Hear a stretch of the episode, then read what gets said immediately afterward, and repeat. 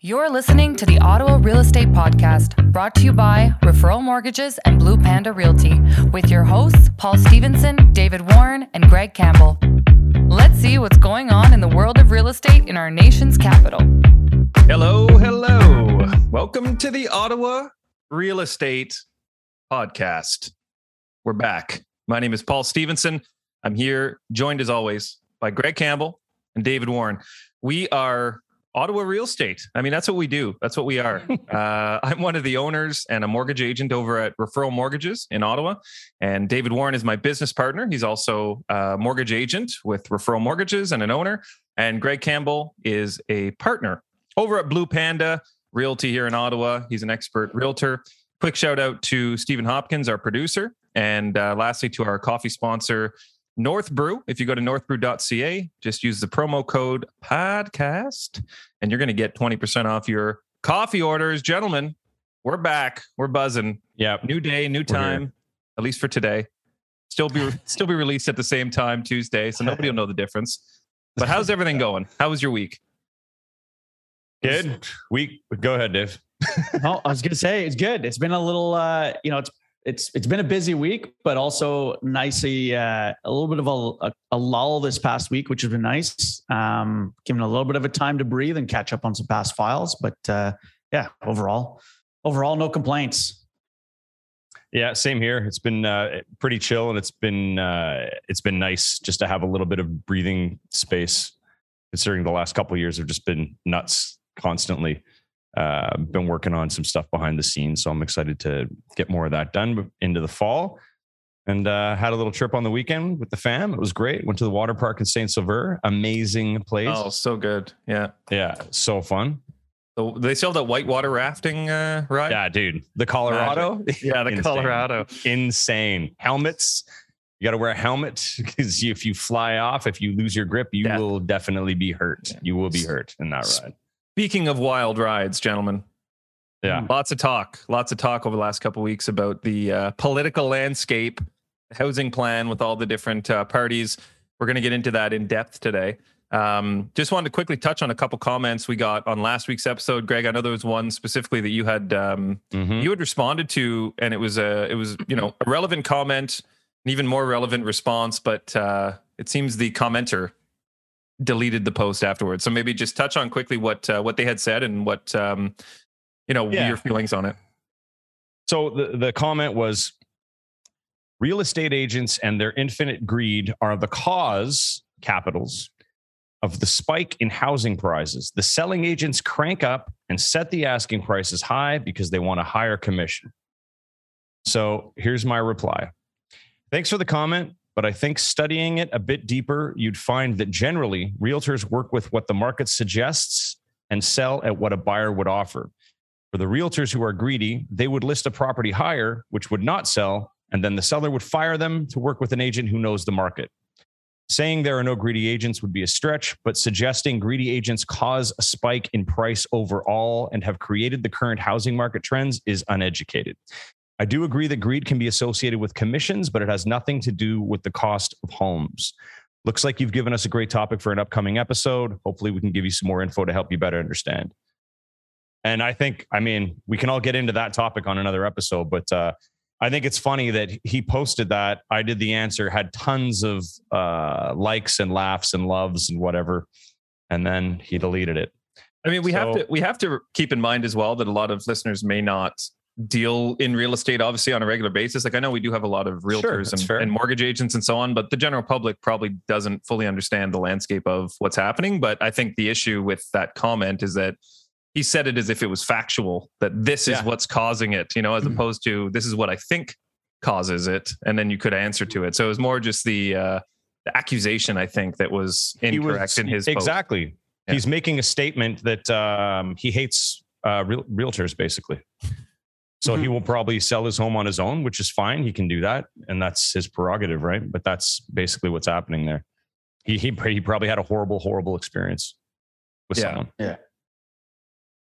I found there was also, so there was another comment as well from a woman I think a great comment that I wanted to touch on, because it'll kind of lead into the rest of our show here, which is talking about the different platforms and housing platforms, which are front and center for this year's election, which I think is fantastic. Mm-hmm. Gives us great content on Torah.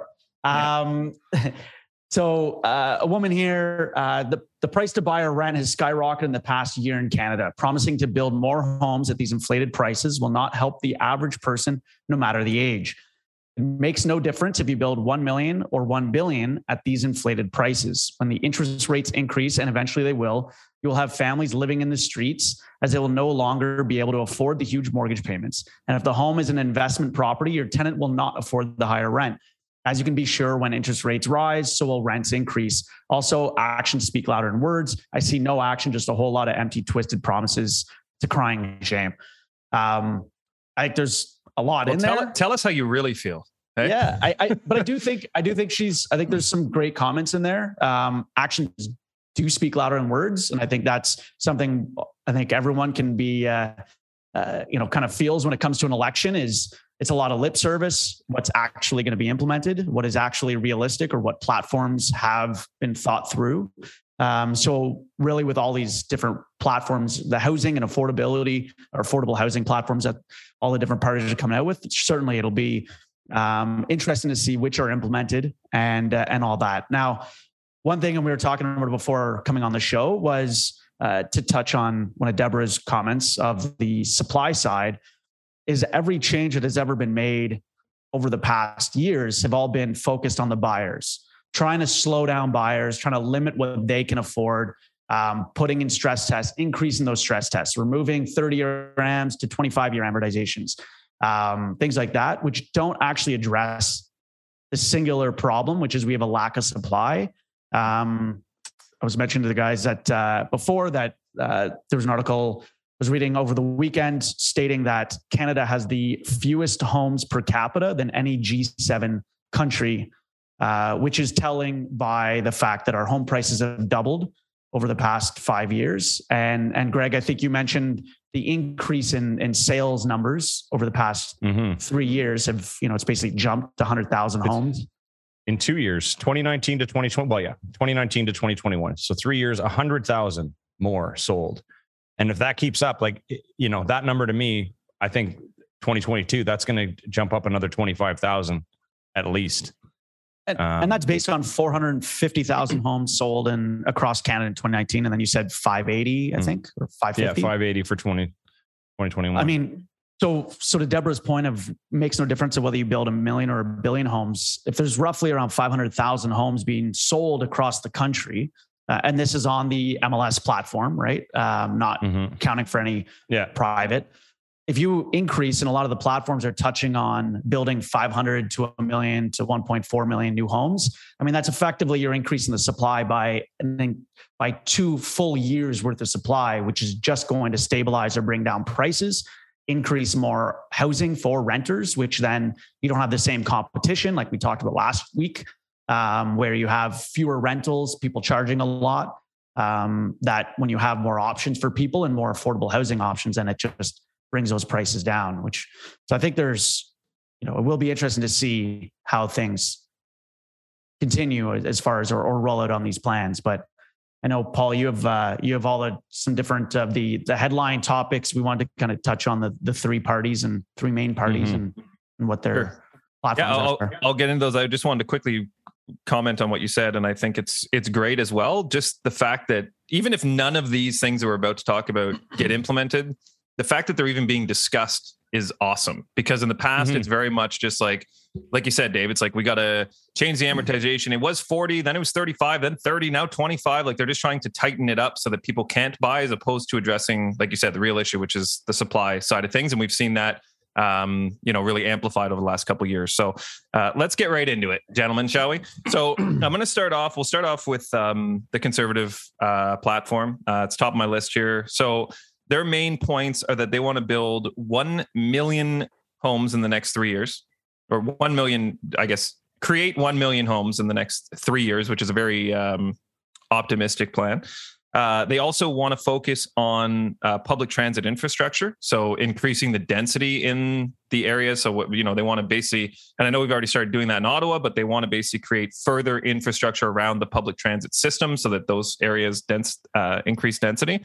And then lastly, they want to take 15% of the federal real estate portfolio, basically, to ensure more housing. So they're going to be doing kind of a conversion of commercial space into residential space. Those are kind of their main, at least from what I read, correct me if I'm wrong, but those are kind of the main three bullet points that they have kind of focused on.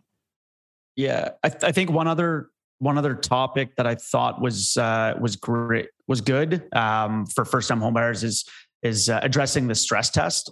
Yes. Or yeah, they want to reduce it and reduce that, which I think is great. And they wanted to, I know, Greg, you pointed it out before. I think a number of the platforms are touching also on, focused on anti-money laundering and all of that, and kind of instituting more fixes and focuses on that, because there is a huge issue in that. Around real estate. I should also mention, foreign buyers, that they do want to put a ban on foreign buyers for residential homes. That's obviously a big point. I mean, there's a lot of points on each platform, so I apologize. It's hard to cover all of them, but let's just start at the top. Let's just go through the first one. Everybody wants to build. The Liberals want to build, preserve, or repair 1.4 million homes. Conservatives want to build 1 million homes in 3 years. The NDP wants to build 500,000 affordable homes in 10 years. In 10 years. I mean, 500,000 affordable homes in 10 years. I don't know what that means.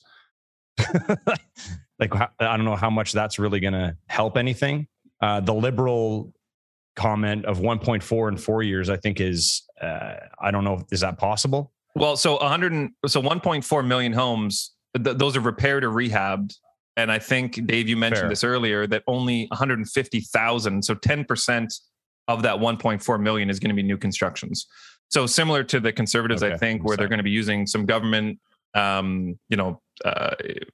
commercial space, basically government space in commercial real estate. They're going to be converting those. I would have to assume that that's going to be a similar plan.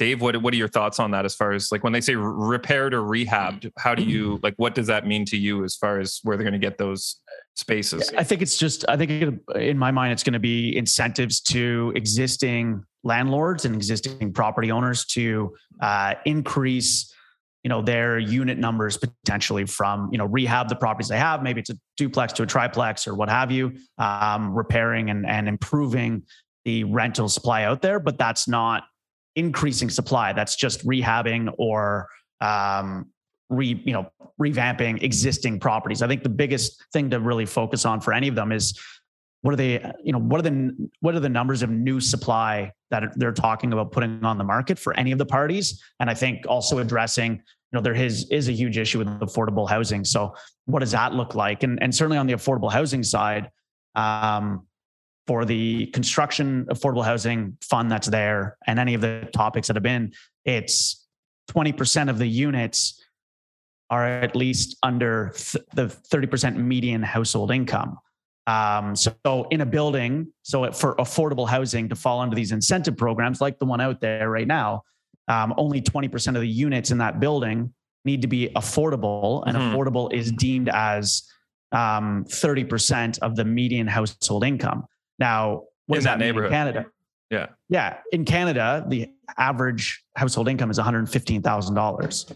So that means their rent monthly could be affordable, and then I'm putting in quotations here for those of you that are listening, is $2,890 a month. Yeah, and that's not affordable. We're in Ottawa on Preston Street. There's a building being built right now, a condo being built as affordable under the affordable housing construction grant.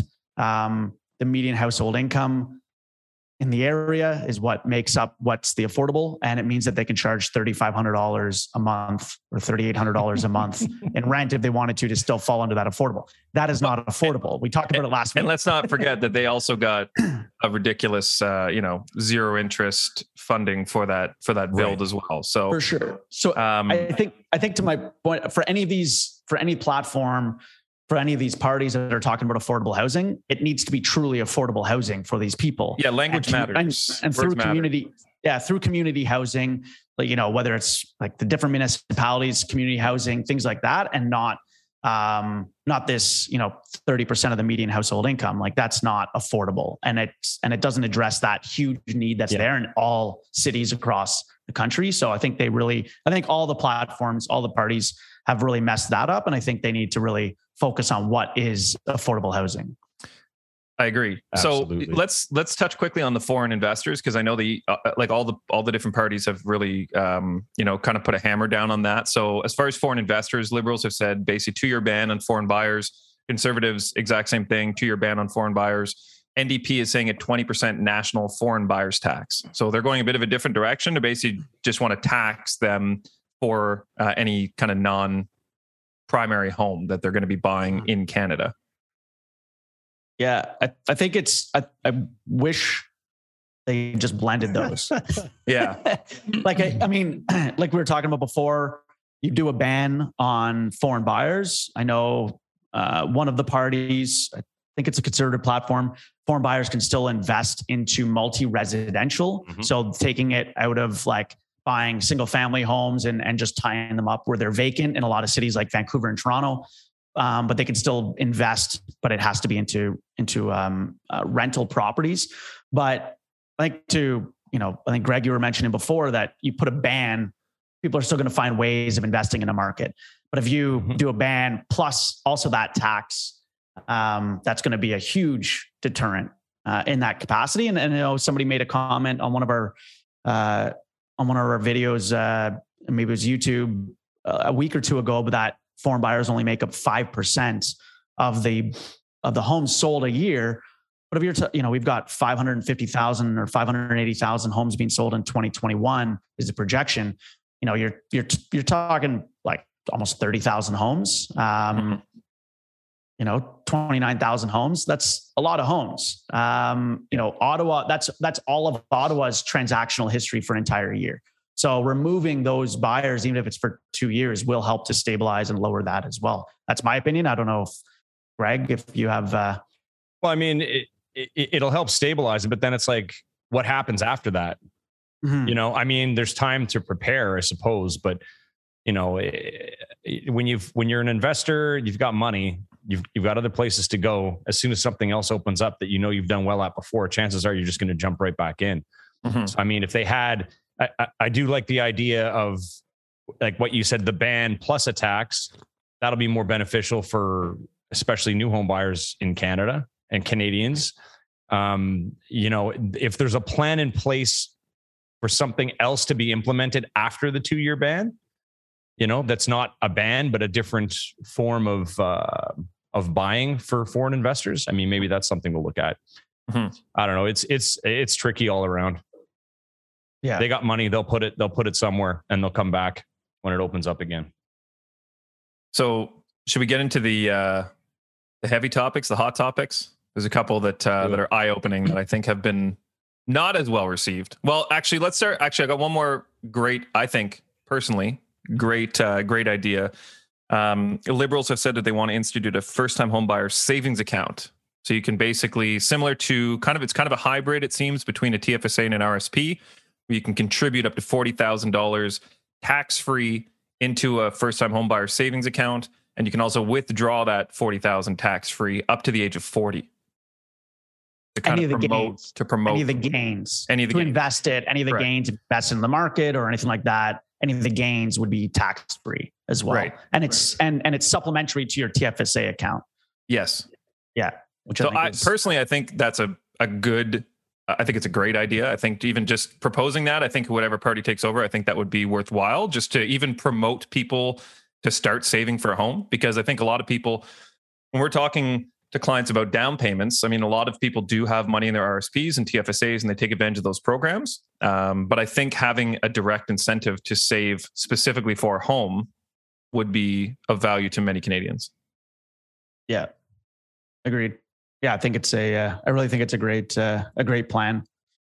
Now, one thing this will do, if we have, there's a couple other talks, like I know NDP is talking about extending to 30-year amortizations again.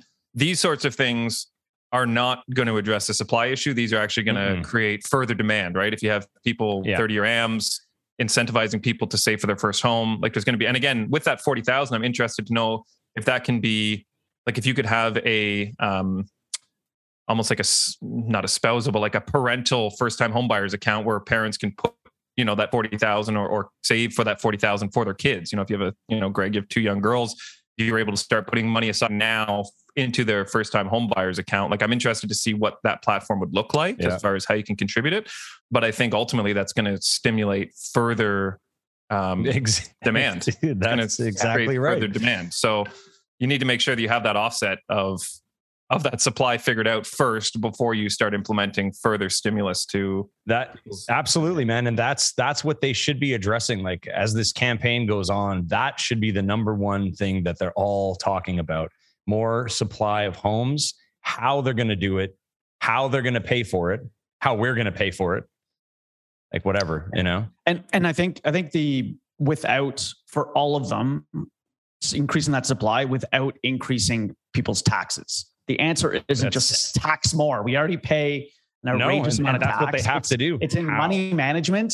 And bringing in private, the private developers, and not just tax increase in taxes or the government creating this extra supply. Right. It's bringing in a hybrid of government and collaboration with private. But I think to your point, Paul, is that I really wish, and we talked about it before, and we'll keep going through all their different ideas, but overall it'd be great if they actually took a step back and did a bipartisan platform of blending all of their ideas, because each platform actually has some good ideas that they really should be leveraging each other's platforms. But I think another one for, I think it was on the Liberal platform, was also decreasing the CMHC premiums by 25%, which is actually hard dollars saved by first-time homebuyers and people putting less than 20% down, which is, I think, a good thing, because that decreases their monthly payments and obligations. Deferral rates and default rates for insured mortgages is outrageously low. I think it's definitely, I don't know the exact number. I know it's less than 1%, but or we could have it so that maybe the banks split that premium with buyers, so that the buyers aren't completely on the hook for paying for the bank's insurance. That could be something they could look at in the future as well. Yeah. You know, home buyers are paying, you know, 15 grand in insurance for the banks. You know, maybe we could split that so that the home buyers in Canada aren't carrying the brunt of that premium for the banks to be insured. That'll never happen. I know, but I mean, let's take a step back here and look at what's actually happening. I mean, home buyers are paying tens of thousands of dollars, millions, probably billions of dollars a year. Actually, I'm sure it's billions a year in insurance to protect the banks from defaulting. You know, so you're basically paying to say, yeah, I'm actually a good home buyer and I'm not going to default. You're paying a premium. Anyways, I digress. So I was going to say something on that point, but you guys continue, because I can't think of what my point was on that now. But I think Go ahead.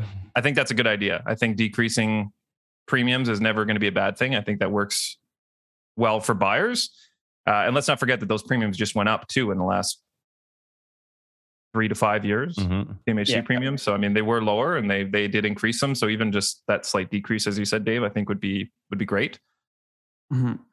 I got a question for you guys with the NDPC and the reintroducing the 30-year amortized or 30-year insured mortgages.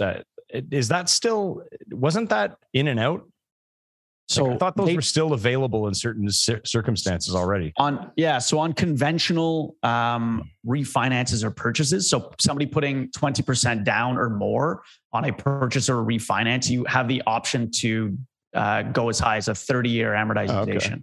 Okay. But for any insured mortgage, so any mortgage, if you're buying a house with less than 20% down, it is insured. There are also some programs that some people have to qualify under, like self-employed programs, which they might be putting down 20% or more, but they're capped at that 25-year amortization. I think the stretching the 30-year amortization would be a good thing.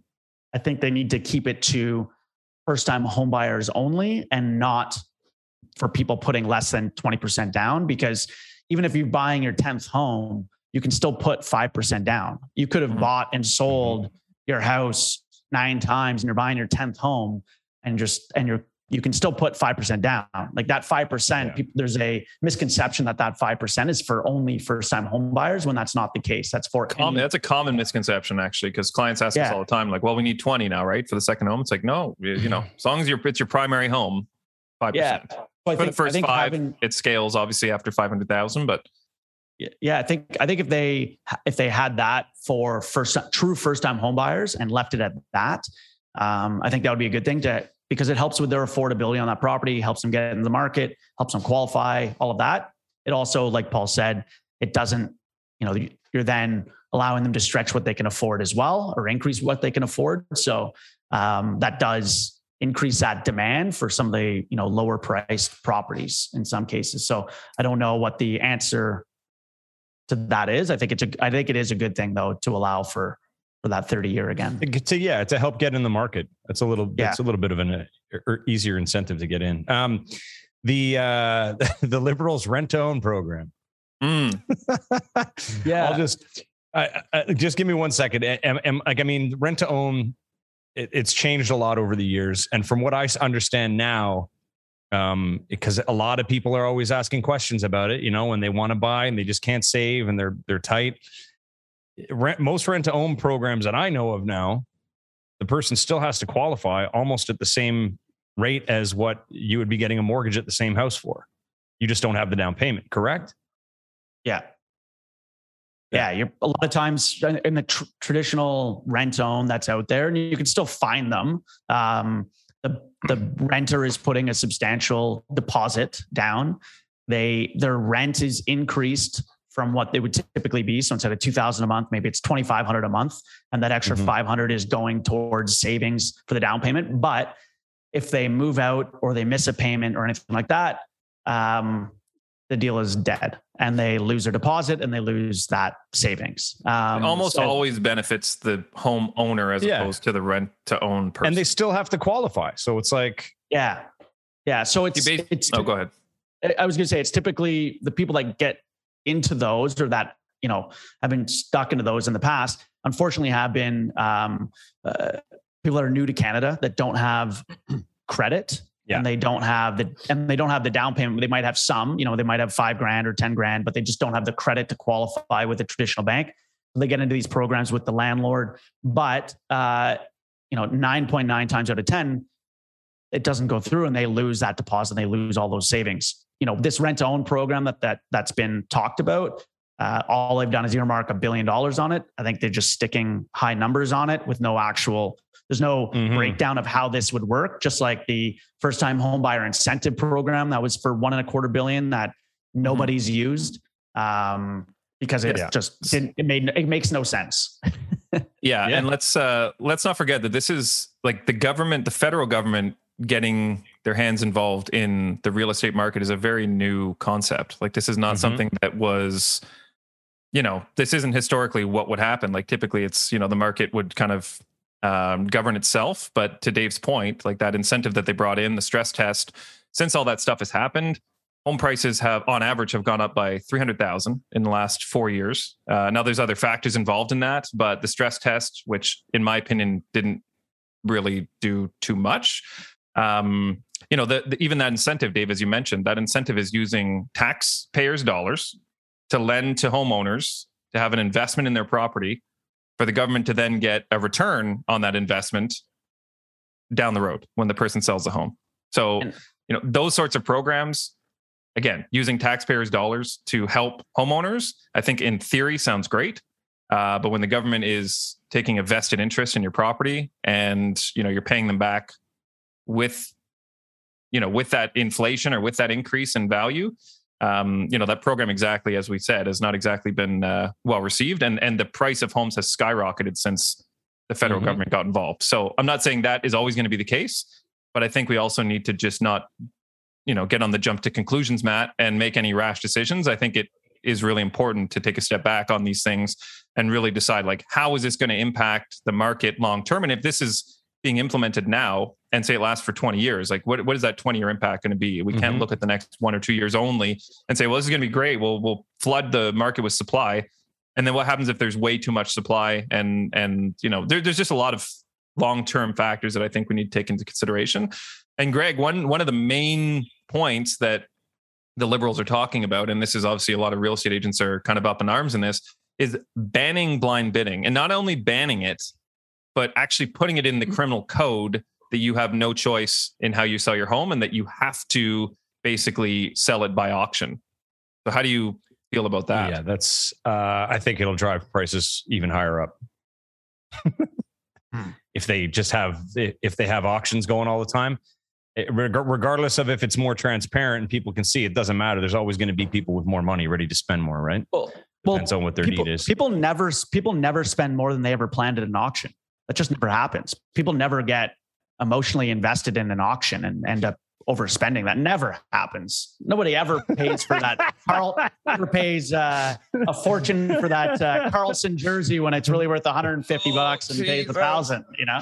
Or when you're sitting on the lawn with 10 other people and you're eyeing your competition like, oh, honey, we can do it. Let's go 600. They just screaming at each other on the lawn. I'll say it. That's like the stupidest thing. Like Happy Gilmore style. Criminal code. Like everyone should be able to sell their home how they want to sell it. If they want to do it by an auction, that's great. If they want to sell it traditionally, that's great. But yeah, just having the auction style only, I think that's a complete disaster and would fail terribly over time. I mean, we have in the past talked about, and you have too, Greg, we've talked in the past about more transparency around double ending and around offers, like actually, no, but that's not, that's just more transparency in what the previous offer was or what the sale prices were, or removing double ending, things like that. Those, things like that for sure. I think those, and I think are they not provincially regulated? I think that's why they brought up the criminal code aspect, because they can federally make that change as opposed to working with their partners to have them implement that. Same as, and I think the right to a home inspection, I think that like as a condition, again, I think they have it in Quebec where, you know, it's instituted. It's a 10-day mandatory financing condition and also mandatory home inspection. I think it's a good thing. For those. And I think it's just the federal partners working with the provincial partners to come to that, not just not saying you're going to get a year's jail time because you friggin', you know, wanted to put your place up for auction or not, or what have you. It's I think that's, there's no way they can't slope. Like even making that comment, I think is ridiculous. But yeah, like the legal right to home inspection. I mean, and we've said it before too, like having a home inspection, having a financing condition. I don't think it's a bad thing to have that be mandatory. I think it's protection on both sides. The deal's going to get done, and there's no. We've talked about that. I mean, Greg, you had your pre inspection, the big stuff stamp. Yeah. I think, and we've talked about mandatory inspections. I don't think. I mean, that actually protects the home buyers and the home sellers, really. I mean, it protects everyone involved.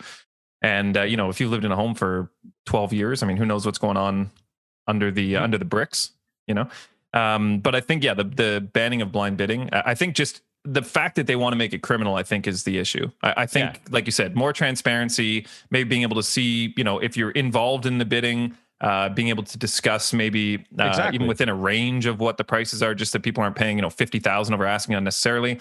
But to just not allow you to sell like traditionally seems crazy.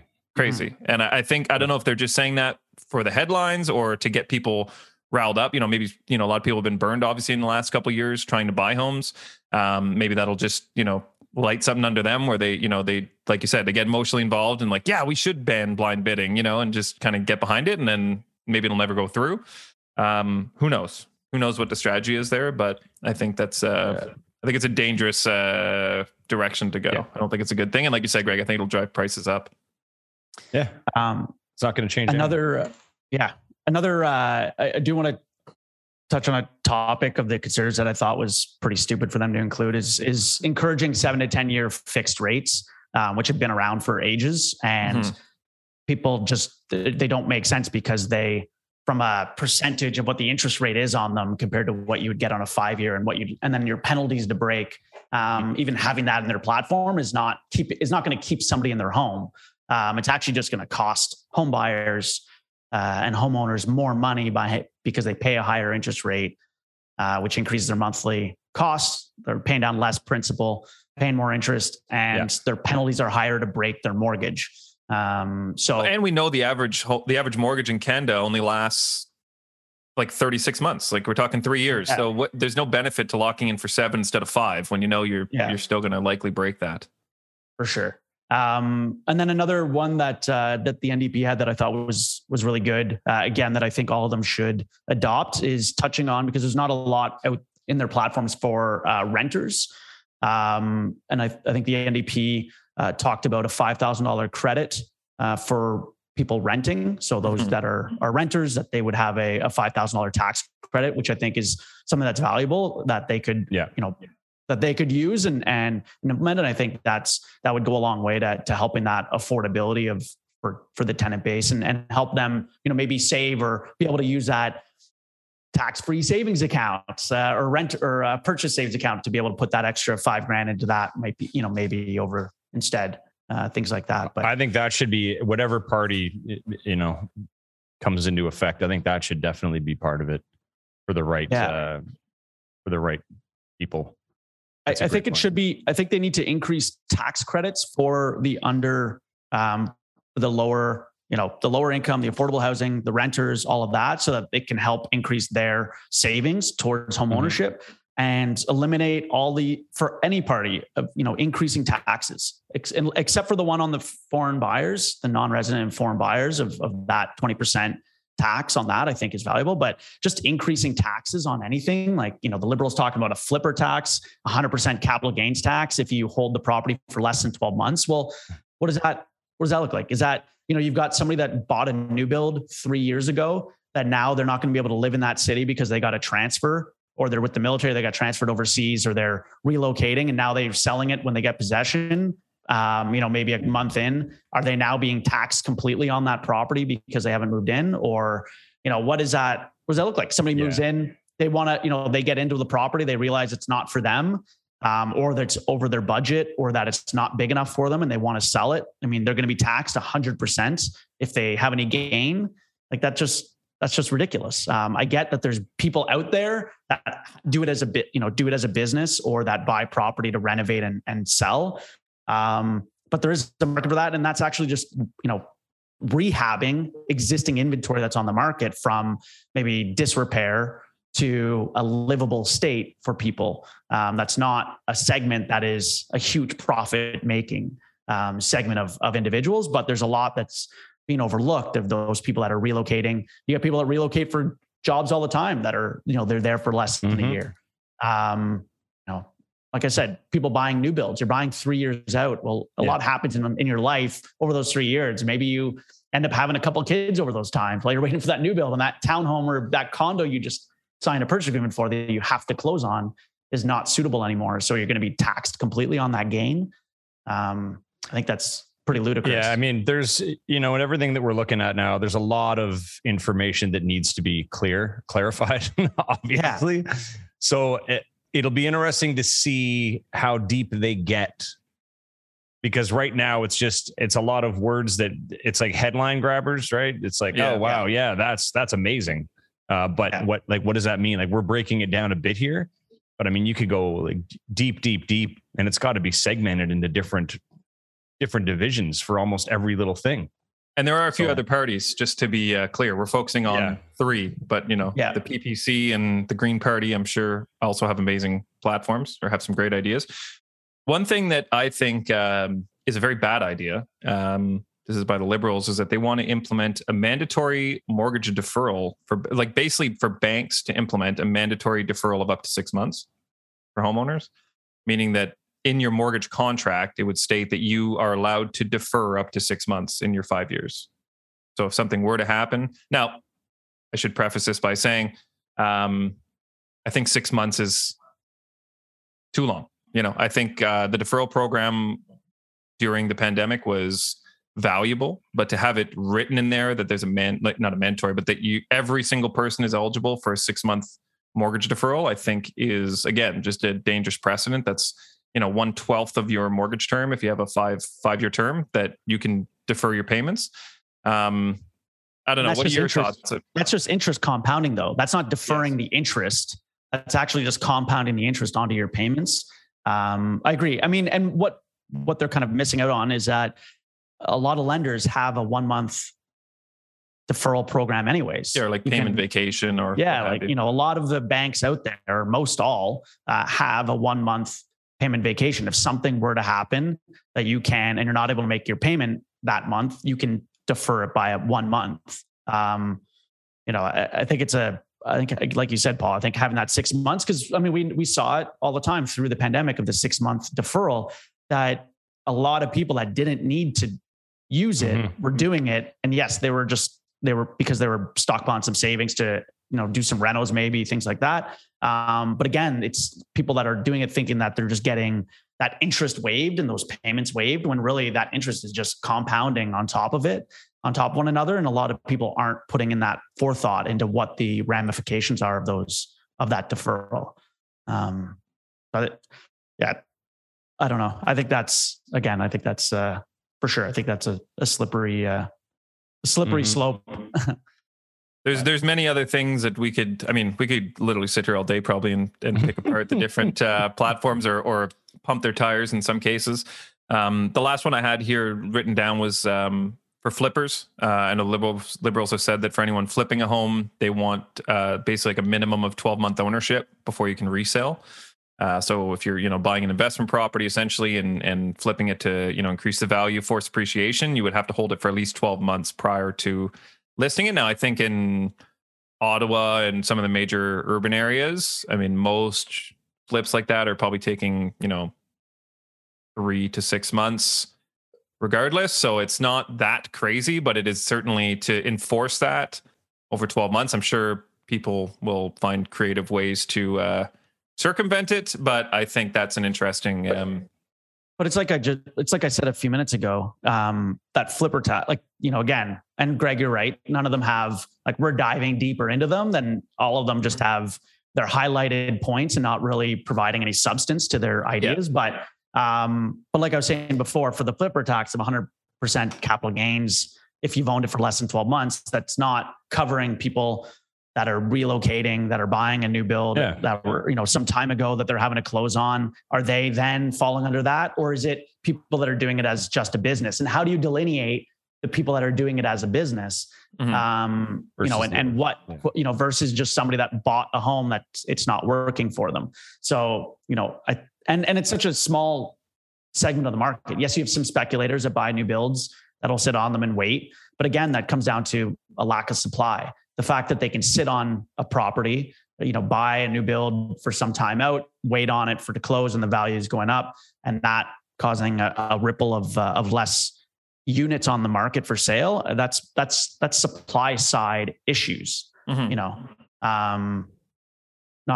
necessarily on the speculator or that flipper, if you will. But I think it'll be interesting over the coming weeks. The election's the 20th. We're basically 21 days out. I think it will be interesting to see how they continue speaking to these points and these platforms and really breaking down or diving down as to how they would implement them or what, and to that commenter Deborah's point earlier, just lip service. Are these just BS points and they don't actually have any forethought? Yeah, as usual. Or do they have they put any thought into how they're going to bring it in or implement it? Also, we should say if any of the party leaders or any of their campaign managers are listening, we're open to a discussion. We will gladly have on the party leaders talk about their platform or even a debate. Who knows? Let's get 6 of us on here. Not even necessary the leaders. Anybody who's just well versed in with each party and could come and have a proper conversation with us. Mm-hmm. Yeah. I'd love to have Pierre Poilievre on here. He'd be amazing. The guy's great. There's some great sites and links that we have for summarizing all of the different platforms that we'll be sure for those listening on your podcast platforms that we'll post on the YouTube video. Yeah. So certainly check that out to, really at the end of the day, I think to summarize, I know we've been going probably one of our longer episodes here that I think will just, that we probably wrap up, but certainly I think for everyone out there, regardless of your platform or party that you support, going through and familiarizing yourself with all the different platforms that each party has, their different points, and diving down into what they're actually offering and how they're going about it, and really just no matter who wins or what party comes into power, really I think at least us on this show really hope that they have some bipartisanship and look at all the different platforms that all the three major parties have put up that all have amazing aspects to them and some that are not so amazing. And so really kind of looking at those and looking at all through, all the ideas and really actually sharing, as opposed to just a one track mind, which has unfortunately been the way, over the years of not wanting to, take tidbits from the other parties or anything like that. And that goes back, not just the most recent party in power, but also previous. So yeah. What are your closing thoughts, gentlemen? I think we'll be just watching this and updating everybody weekly. Yeah, I have a feeling this is not going to be our last conversation about this. No, not at all. I personally, I think there's some really good, as we led off with, I think the fact that they're even having these conversations now is, well, it's needed for sure. I mean, we've been in a, residential crisis for over a year now, and they've tried a couple odd things, but a couple Band-Aids, but I think some of these things will really make an impact if implemented properly. I love the idea of like I said, the first time home buyer savings account, I think is an excellent idea, just to even just shift young people's focus if they do want to own a home into home ownership. I mean, it's similar to the TFSA, but at least it's like a pointed direction. I think the banning of blind bidding, I think is, like I said, I think is a dangerous precedent to set. I think it's ridiculous to make it criminal to choose how you want to sell your home when it's your largest investment you're ever going to buy. And I think I don't think that's a good idea.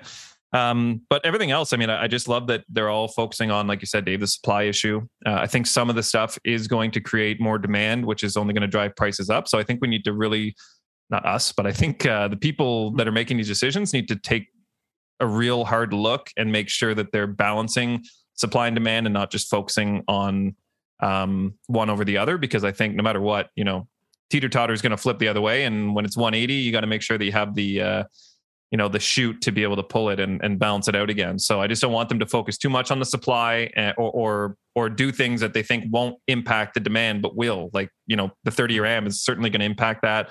40-year TFSA or 40-year savings account is certainly going to impact demand. So they need to make sure they're not pumping the tires on demand and not answering that supply issue. And I know the Liberals is the only one, I don't think they've come out with the time frame for their 1.4 million homes, right? So how long are they taking? 20 years to do that? 5 years, 10 years? Like you said, Dave, I think it'll be interesting to see over the coming weeks when they roll out kind of a more direct plan that we can dig a bit deeper into it. But and I think all the parties, one thing that they do lack is that they rely on these ideas by politicians and people within their party that aren't actually professionals or have a direct knowledge of what's going on in the streets with home buyers in the case of real estate. And this goes for all other aspects too, but they aren't working with partners. They're not working with on the mortgage side, Mortgage Professionals Canada, and the board there and looking at the idea, what is actually happening on the streets with home buyers. They're not working with CREA, the Canadian Real Estate Board and association. They need to bring in these parties and really have collaborative discussions, and again, that's any party, any of these ideas they want to bring in, really they should be involving those groups, because they're the ones on the ground. They're the ones that actually know what is truly impacting and what is a true issue that Canadians are seeing and that are truly being affected, as opposed to just politicians that haven't had to buy a home in ages, or that are making crazy sums of money or come from money, things like that they haven't had to buy their first home or haven't actually gone through these issues or seeing it on a regular basis. So hopefully as they start building out their platforms, that they do involve those other private partners, if you will, for information. They have to do it, because as long as immigration continues and they don't have enough supply here, we're going to be screwed constantly. It's never going to change. Yeah. Well, Paul, should we get into some mood boosts? Let's do it. Let's get away from the seriousness. On that note of being screwed, let's get a mood boost. Yeah, let's do it. And for anyone who is listening, just feel free. I know this is the first time we haven't done a live show in a while, and we knew that there was going to probably be a lot of people's opinions and a lot of comments and so on. So please feel free to comment on either YouTube video or on Facebook when we post it, because we will be answering a lot of the questions on this week's show. And, we look forward to that interaction. So mood boosts. Okay, here we go. Got some new ones. These are from Pops. So I'm switching up a little bit.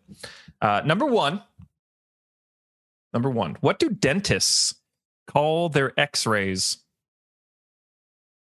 Mm-hmm. Toothpicks. Number two, did you hear about the fire at the circus? It was intense. Oh. Number three, you heard the rumor going around about butter? Never mind, I shouldn't spread it. Oh. I'm going to go five today. Good. I couldn't believe the highway department called my dad a thief, but when I got home, the signs were all there. And last but not least, a horse walks into a bar and the bartender says, "Why the long face?" I've heard that last one before. That's pretty good. Pop's coming with the fire this week. Yeah, he doesn't mess around. He'll just send me buckshot emails being like, "Here's some new jokes in case you need them," and they're all fire. Every time he must sit there and just like, what do you call it? Like, not cultivate. What's the word I'm looking for? Curate. He just curates like the hottest jokes on the internet. Sends. Great. Yeah. All right. Oh, gentlemen, big show, big week. For anyone who is listening, we we really appreciate your fellowship, and if you haven't already, please subscribe either on YouTube or on your podcast platform, and if possible, on Apple and Spotify and so on, please feel free to leave a review.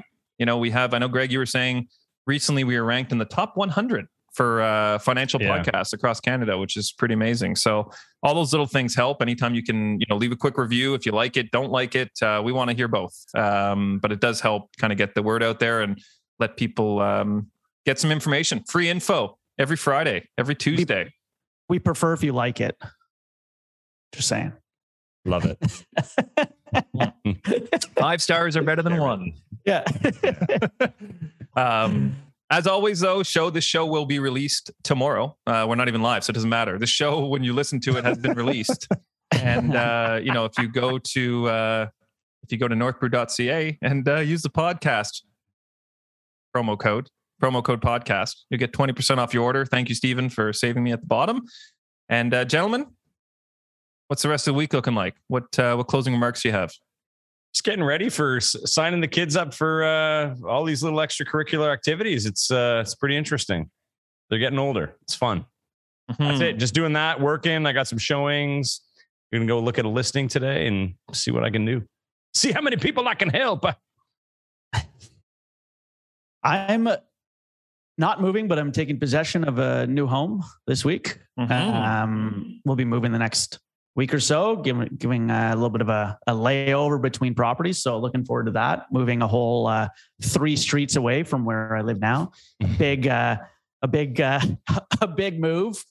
300 meters. But looking forward to that. That's awesome. Cool. Yeah. I'm just gonna be working. Kids are away this week. So it's just me. My daughter's out east. She's doing a crazy camping tour around Gaspésie. Wow. Cool. Yeah, it's pretty awesome. The photos, she sends me photos. I know it looks like she's in, like on the Western California coast or something with the photos she's sending. So she's having a great time. Other than that, just taking it easy. Heading away next week. So just kind of getting things, finalized. Working on my files. Locking up financing for people. Locking up financing for people. Yeah. That's it. Yeah. So that's awesome. Right. This Friday, we're going to be answering a lot of comments and a lot of questions on this show. So thank you to everyone for listening. Thank you for your comments and your insight and your support. And we'll see you soon. The Ottawa Real Estate Podcast is brought to you by Referral Mortgages, Blue Panda Realty, and Stephen Hopkins Video. Thanks for tuning in, and please remember to like, comment, share, and most importantly, subscribe. We'd love to hear from you.